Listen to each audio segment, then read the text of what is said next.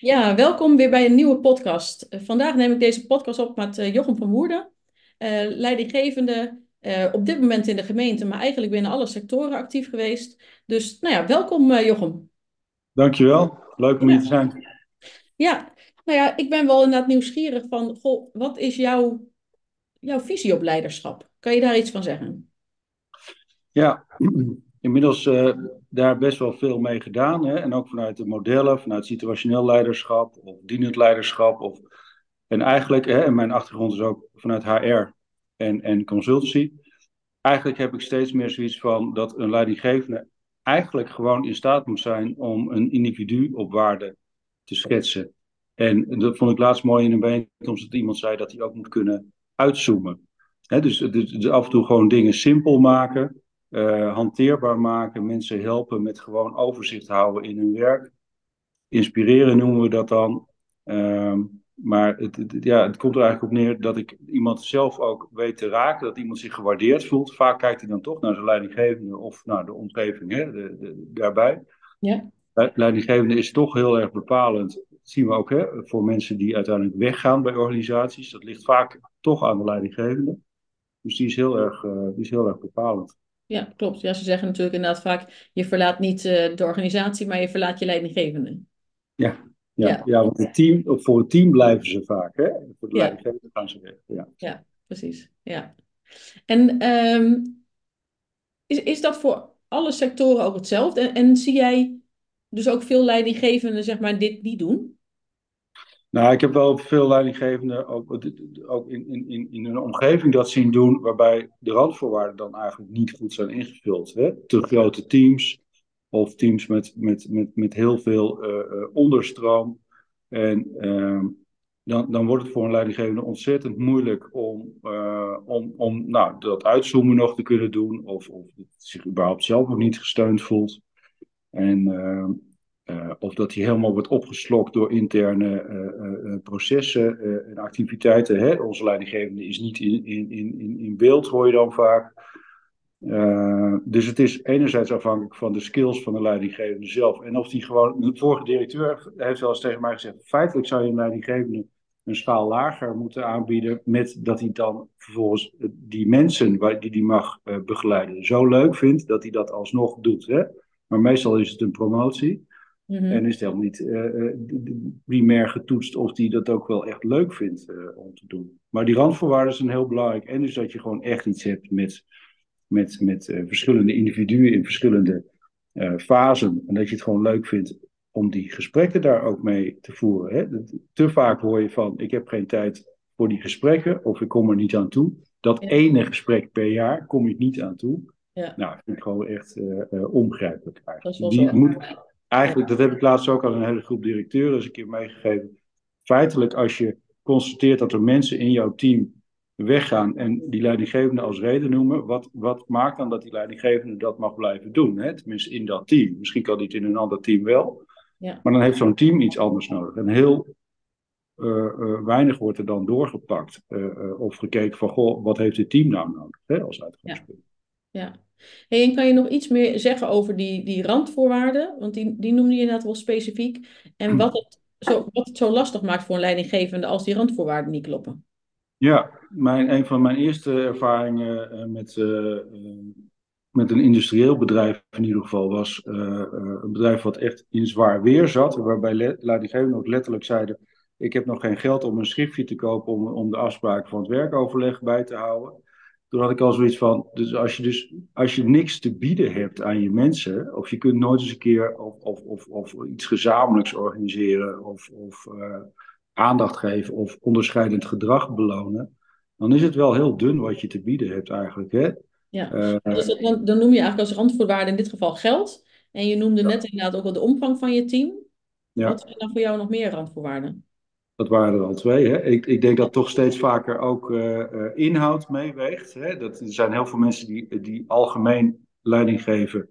En, en nog heel ver komen met, met uh, mensen steunen in hun ontwikkeling. Maar ik kom er toch steeds meer op uit dat het wel heel fijn is dat mensen zich ook inhoudelijk, je hoeft niet de specialist te zijn, hè, maar wel inhoudelijk gehoord voelen. En ook als ze bijvoorbeeld tegen werkdruk aanlopen, Dat je gewoon met hun, omdat je ook weet wat ze doen, samen prioriteiten kan stellen en zeggen van oké, ik neem niet alleen verantwoordelijkheid, maar als je het zo doet, dan, dan komt het ook gewoon goed. En, en dit, dit stuk laten we nu even zitten. Of wat heb je ervoor nodig om je zeker te voelen over dat aspect van je werk? Hè? Dat je hem ook inhoudelijk toch een beetje kan steunen. Mentor kan zijn eigenlijk.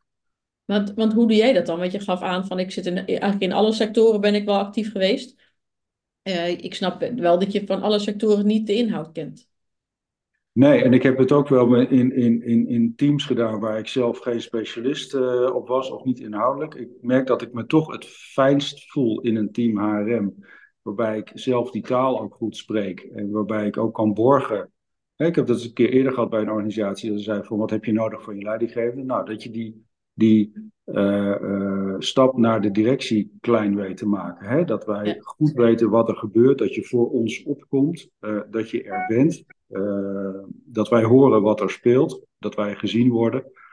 Nou, dan, dan is het wel fijn dat je ook vanuit. Dan moet ik geen finance gaan sturen of zo. Dat is gewoon. Dan wordt het toch wel dun, hè, wat ik dan daar te brengen. Ja. Ehm, maar dat, dat geldt, er zijn heel veel leidinggevenden die dat prima doen in een algemene rol natuurlijk. Hè. Dat, dat, dat, dat, dat kan ook. Maar voor mij is dat, uh, is dat wel fijn. Maar dat mag überhaupt een bedrijfsvoeringsonderdeel zijn, vind ik ook. Ja, precies. Ja. Nou ja, ik denk dat het inderdaad gewoon belangrijk is dat je wel een bepaalde affiniteit hebt met het vakgebied waar je leiding aan geeft. Ja. En minstens het type mens. Minstens het type mens. En, en uh, wat ook leuk is, hè, de, de leidinggever is één, maar dan vanuit zo'n rol meedenken in ontwikkelingen is twee. En dan denk ik graag mee over wat is er nodig om uiteindelijk een verandering succesvol te maken. Hè? Hoe gaan mensen aanhaken op die verandering? Ja. Uh, hoe ga je ze meenemen? Hoe ga je ze raken? En dan zie ik nu ook wel weer.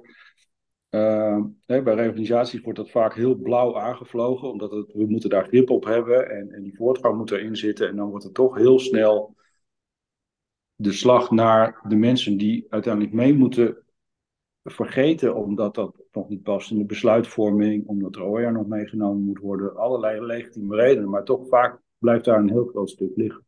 Ja, precies. Ja, je noemt uh, de kleur blauw. Jij bent natuurlijk wel bekend met alle kleuren, maar misschien kan je er een korte toelichting op geven.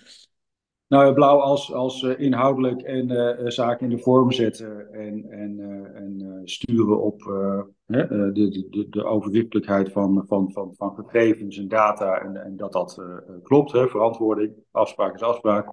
Structuur, ja. Ja, dat is wel de basis op orde. Helpt natuurlijk wel heel erg hè, om, om, om een organisatie goed te sturen. maar vervolgens alle veranderingen die je wil maken inderdaad afhankelijk van die kleuren en hoe mensen daarin zitten. De een wil gewoon kleine stapjes meegenomen worden, omdat hij een verandering sowieso heel spannend vindt. Een ander gaat sowieso aan op, hey, leuk, veranderen. Ja. En, uh, en dat bedoelde ik ook, hè, dat, je, dat je verschillende stijlen weet in te zetten als leidinggevende. Iedereen heeft iets anders nodig. En, en je ziet toch wel heel vaak dat er één stijl dominant wordt ingezet. Uh, en daar moeten mensen dan maar een beetje aan wennen of zo. Maar dat vind ik, eh, dat is wel arm, hè, als dat zo is. Ja, nou goed, ik denk altijd wel dat je als leidinggevende een voorkeursstijl hebt, zeg maar, die, waar je op terugvalt op het moment dat het pittiger wordt. Of... Ja. Ja, zeker als het, als, het, als het tijddruk opkomt, dat zie je vaak in die responsstijlen, hè, zo, met, met met, met drijfveren ook. En, en tijd, tijdelijk is dat niet erg. Maar dat zie je natuurlijk ook, dat, wat ik net zei, hè, leidinggevenden die te grote teams hebben of met, met, met, te veel drukte.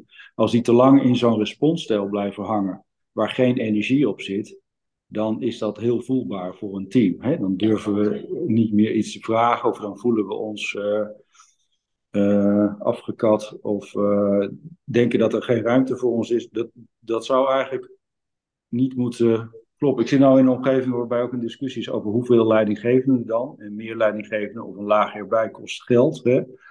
Maar ik denk veel meer dat het zo is dat, dat je eerst zegt van wat voor organisatie willen wij zijn. Hoe willen we dat dan ingericht hebben en wat voor leiderschap hoort daarbij. Afhankelijk hoe uh, volwaardig mensen zijn ontwikkeld in hun vak. Uh, en, en ja, hoeveel, het gaat ook over de vakvolwassenheid van het team, zeg maar, denk ik. En de zelfsturendheid van het team. Precies, en, en, en de autonomie die ze aankunnen. Hè? Ja. en die twee maken natuurlijk of je dat heel taakgericht of, of wat meer op afstand kunt aansturen. en heel vaak is het inderdaad één stijl. Ja. Ja, maar tegelijkertijd kan ik me ook wel voorstellen dat als je dus een, kijkt naar een volledige organisatie, dat het ene team eigenlijk misschien meer die autonomie aan kan dan het andere team. Maar je wil toch één organisatiestructuur voor de hele organisatie. Dus hoe kijk je dan daar tegenaan? Ja, het, het, het mooiste zou zijn dat je dan kijkt naar, uh, hè, we hebben een groep leidinggevenden en we hebben, we hebben verschillende teams. Dat je dus afhankelijk van wat jij zegt, hè, hoe ver zo'n team is en wat ze aankunnen, daar ook, ook de aansturing op aanpast. Ja. Maar ja, laat je dan weer de inhoud los of laat je dat. Er zijn natuurlijk allerlei overwegingen die dan tellen. Over het algemeen blijft die leidinggevende gewoon zitten. Ja. Um, maar dan is het in ieder geval wel fijn dat er wordt gekeken van oké, dit team is, is uh, zo autonoom dat je gewoon vragen gaat stellen. Wat hebben jullie dan nodig? Hè? Nou, we hebben een helder kader nodig. Of uh, de, de, de opdracht is niet duidelijk. Of ik heb nu ook bijvoorbeeld zoiets van elke keer dat, er, dat, dat, dat we in mijn team te lang praten over een bepaald thema, of er ontstaat ruis, dus we zeggen van, oh, nou oké, kennelijk weten wij dit niet goed genoeg, dit, dit, dit koppen we even door. Of we halen hier informatie over op, om, dat weer, om te borgen dat we weer weten waar we aan toe zijn en waar we naartoe moeten werken, met welk doel. En dan, uh, en dan heeft het ook weer zin. Anders blijf je soms in, in, in, in cirkels draaien, in overleg. Uh, en daar zit geen energie op. Nee. En heb, je, heb jij dan voor jezelf iets wat je specifiek doet? Hoe, hoe doe jij dat? Nou, ik borg wel dat ik aanhaak bij de dominante ontwikkelingen in de organisatie. Dus ik voorkom dat, dat er opdrachtjes komen die ik mag doorzetten. Uh, daar zit ook geen energie op. Er zit voor mezelf ook geen energie op. Dus zo word ik sowieso heel opstandig van. Uh, en dat ik ook probeer, uh, hè, zo van oké, er is heel veel werk, maar uh, wij kunnen dit aan. Hè? Dus dat je met een team het erover eens bent van wat, wat kunnen wij überhaupt uh, doen. En als er dus nieuwe vraag komt, betekent dat misschien ook wel een nieuwe vraag naar bezetting of formatie of of we het überhaupt dit moeten doen. Ja. Dus dat, we, dat ik ook wel grip heb op wat we, wat we kunnen en wat maakt dat je de kwaliteit van kan, kan blijven leveren. Ja. En soms moet je voor iemand ook kunnen ingrijpen, hè, die zelf nog niet merkt dat hij al over een grens aan het gaan is. Uh, ja, ik probeer dat, die momenten niet af te wachten. Nee.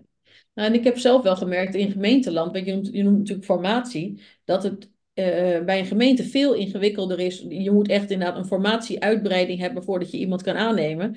Terwijl in het bedrijfsleven, ja, als er werk is, dan zorg je dat je iemand aanneemt. Dat, dat, er is geen formatieplan.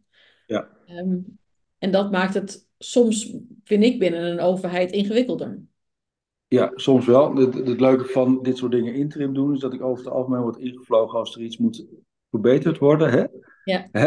Nou, dan is er vaak wel wat mogelijk. Um, en het is ook wel hoe je het verpakt. Hè? Als je, mijn voorbeeld net van als je in kosten blijft denken over aantallen leidinggevenden of staf of dat soort dingen ja, dan lukt het vaak niet. Maar als je kunt aangeven van, goh, uh, hè, wat ik net nog heb gedaan, we hebben zoveel vacatures en zoveel schaarste. Als we nu investeren in recruitment, dan hebben we kans dat we wel mensen weten te vinden en die aan ons kunnen binden. En uiteindelijk bespaart dat heel veel kosten. Het is ook maar hoe je dingen framet, denk ik, uh, soms. Ja. Uh, hè, want soms klotst het geld de verkeerde kant op de organisatie uit. En, ja. Hè?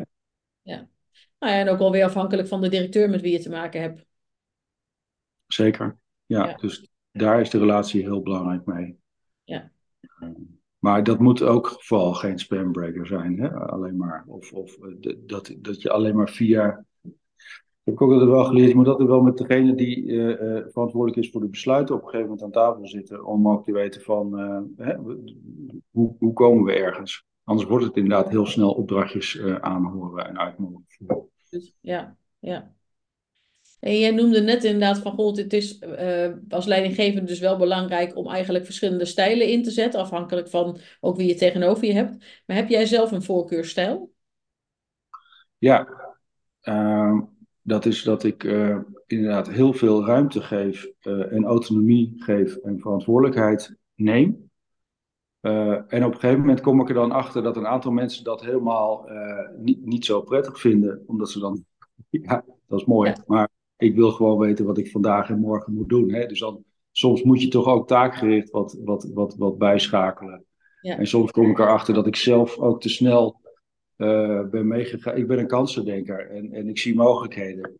Maar dat betekent dat je soms ook wel te snel met een bepaalde ontwikkeling meegaat. En, en wat, ik, wat ik nu, ik zit in een grote verandering nu, dat ik veel met mijn, mijn team daar ook over praat. En wat ik fijn vind is dat dit dus steeds gevoed wordt, ook door mensen met een andere stijl. Ook die zeggen van, ja maar, dit komt niet goed. Of dit moet niet zus. Of, of toen ging het ook niet goed. En, ik hou niet van die laatste zin. Nee. Maar er zit soms wel heel veel waarheid in die, waar je wel lessen uit kan trekken. En die maakt dat ik dan wel weer beter ook in een vervolgoverleg zit. Waar je dan gewoon heel realistisch kan kijken van nou, wat kan er wel en wat kan er niet. En, uh... Nou ja, en het is ook inderdaad afpellen van wat maakt dat het toen niet gelukt is. Waren dus, was de situatie en de omstandigheden precies hetzelfde? Of eh, is dat nu toch een beetje veranderd? Ja, ja en, het, en, het, en het meer stellen van die vraag ben, ben ik gaan leren. Want dat zat eh, inderdaad niet zo heel erg in mijn stijl. En die vragen zijn heel waardevol, inderdaad. Ja. Ja. Nou, en, ik die motiveren ook, hè? Ja, zeker.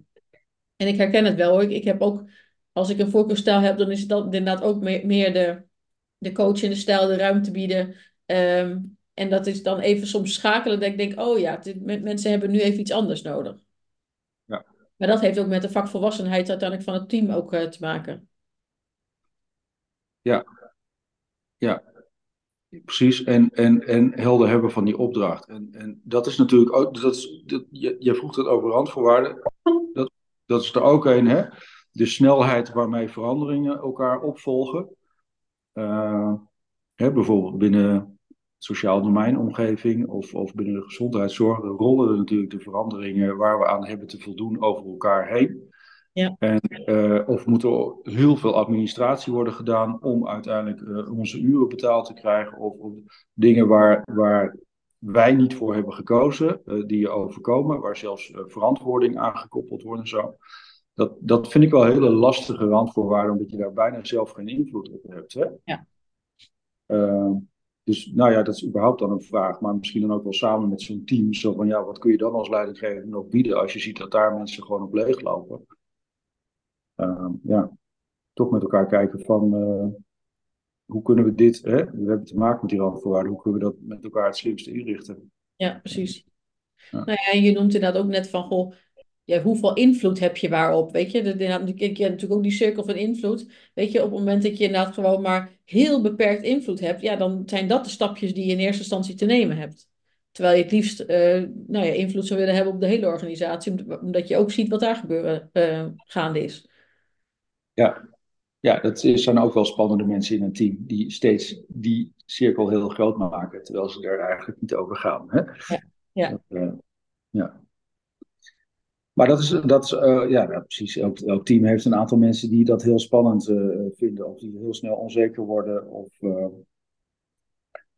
um, wat ik laatst ook wel weer daarin merkte, is dat het dan wel heel erg van belang is dat je ook overleggen zo inricht dat het ook altijd ergens over gaat. Of dat we weten wat het belang is van bepaalde onderwerpen die je gaat bespreken.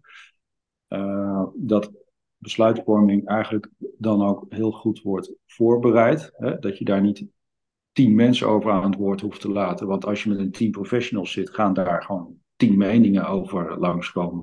Ja. Maar als je dat goed hebt voorbereid, dan hoef je eigenlijk alleen maar te zeggen van, goh, missen we nou nog iets? Uh, herkennen we ons hierin? Uh, en, en, dan wordt het ook als veel efficiënter ervaren. Ja. Zonder, dat je, de, zonder dat je mensen de mond niet hoeft te gunnen. Hè? Ik bedoel, de voorbereiding betekent natuurlijk ook dat je dat goed gewogen hebt. Ja. Ja, en je noemde net zeg maar twee typen mensen. Eén, zeg maar, iemand die dus inderdaad uh, constant de cirkel van invloed heel groot maakt en overal invloed op wil hebben. En degene die het heel spannend vinden. Hoe ga je met beide nou, type mensen om? Uh, sowieso probeer ik mensen vaak uh, individueel ook te spreken.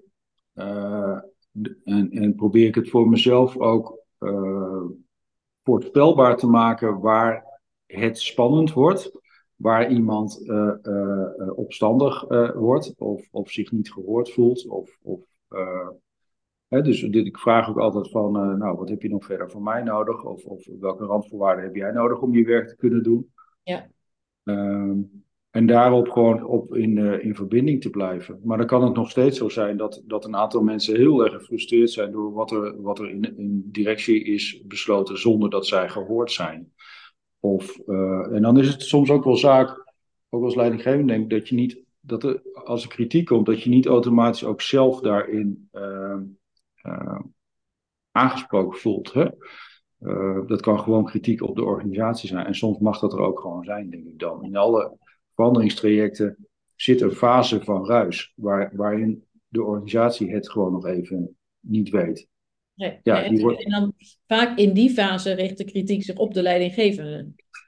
Ja, of op de organisatie, of überhaupt op. Uh, uh, en, ja, soms, soms is dat misschien ook gewoon al een soort van fase van rouwverwerking of, of omleren gaan met die verandering. Dat is, gewoon, dat is gewoon een lastige fase. Dat, dat, uh, hè, dat, dus, ik had laatst wel een mooi voorbeeld dat er een grote uh, verandering aankwam. En uh, dat, toen mijn bedrijfsonderdeel ook met elkaar is gaan zitten, zo van oké, okay, we leveren nu een bepaalde kwaliteit. Nou, dat is, dat, is dan positief, hè, want daar mag je iets van vinden.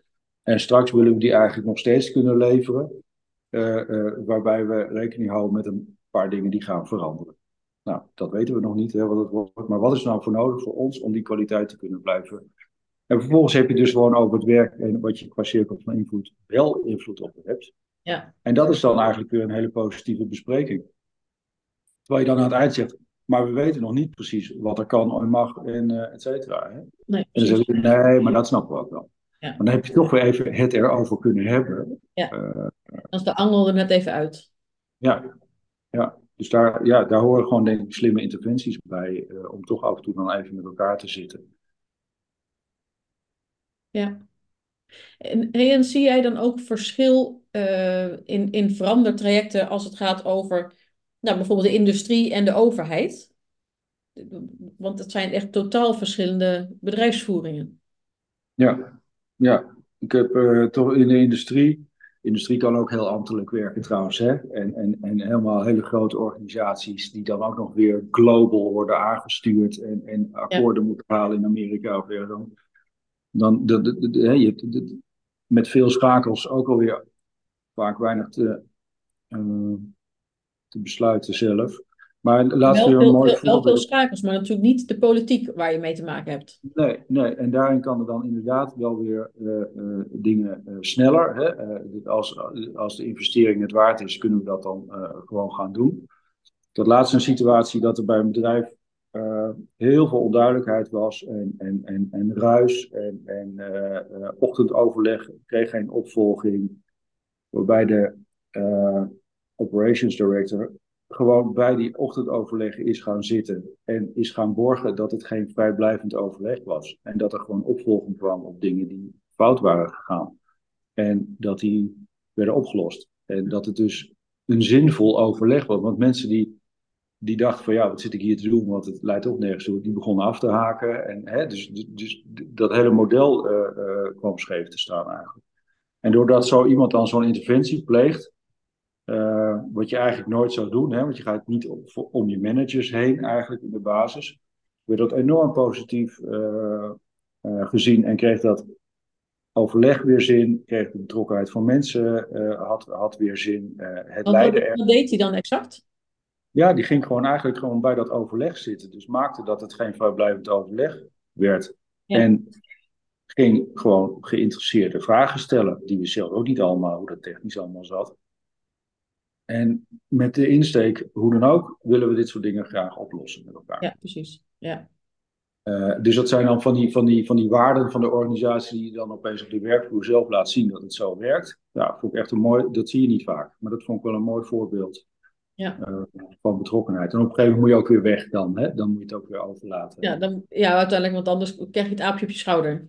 Ja, ja, ja. Ja, ja. ja. ja mooi.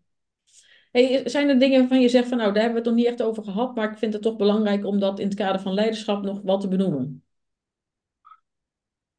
Ja, uh, ik vind het leuk om met situationeel leiderschap uh, toch altijd weer aan de gang te gaan met, met mensen. En dan zie je in deze fase dat eigenlijk steunend leiderschap, eigenlijk die verdienend leiderschap, heel mooi werkt als je het hebt over binden en boeien voor mensen. Ja. dat je gewoon volgt van hoe gaat het met je, lukt het, wat heb je nodig, hè? nou, iets concreter dan fouten maken mag, maar de, gewoon mensen wel volgen. Ja. Alleen wat ik daar nog wel een spannende vind, misschien heb jij daar ideeën over, is van hoe, hoe doe je dat als leidinggevende uh, vervolgens toch niet helemaal precies weten wat zo'n medewerker eigenlijk doet aan taken. Hè?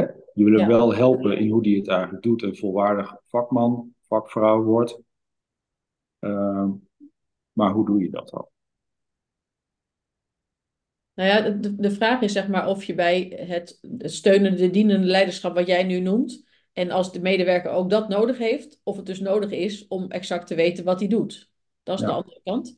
Um, maar, um, want laat ik het zo zeggen, in mijn verleden heb ik heel vaak, dan wist ik op hoofdlijnen zeker waar iedereen mee bezig was, maar niet in detail wat ze elke dag aan het doen waren. En dat wilde ik ook niet. Nou, dat had het ook te maken met de grootte van de teams die ik aanstuurde. Maar ehm, als je dus met iemand wil helpen op de inhoud, ja, dan zal je dus inderdaad wel echt diepere gesprekken met diegene moeten voeren. En met misschien de collega's eromheen. Van, goh, wat is diegene nou eigenlijk aan het doen? Ja. Ja. En, en dat vind ik inderdaad, want uiteindelijk vind ik het ook interessant. Hoe werkt het dus inderdaad met de collega's eromheen? Want vaak uh, zijn ze natuurlijk met elkaar in iets bezig. En in hoeverre hebben ze door wat de ander werkelijk aan het doen is en, en kunnen ze op elkaar daarin inhaken? Precies, zo had ik trouwens laatst wel een mooi voorbeeld dat, uh, de, wist ik ook niet precies wat een, een, een, groep medewerkers deed, gewoon even hun functiebeschrijving erbij gepakt van de, ergens op papier, wat was ook alweer de basis van wat jullie zouden doen. En kom, want ze waren hartstikke druk, uh, maar met name met één of twee dingen. Goh, wat staat er eigenlijk in de functiebeschrijving? En daar stond veel meer op. Uh, en en ook de vraag kwam toen langs van hè, een aantal dingen voelen we ons eigenlijk nog niet zeker bij. Dus die doen we eigenlijk niet. Eigenlijk omdat we, de, omdat we de, gewoon ook niet weten. En dan zoek ik het ook maar niet op. En, niemand en dan ben je al blij dat er een functiebeschrijving is. Ja. ja, dat is dan toch wel weer het nut ervan. Hè? Los van alleen maar die schaal die eraan gekoppeld wordt. Maar dat je toch een beetje weet van hé, hey, waar, waarvoor staan mensen aan de lat.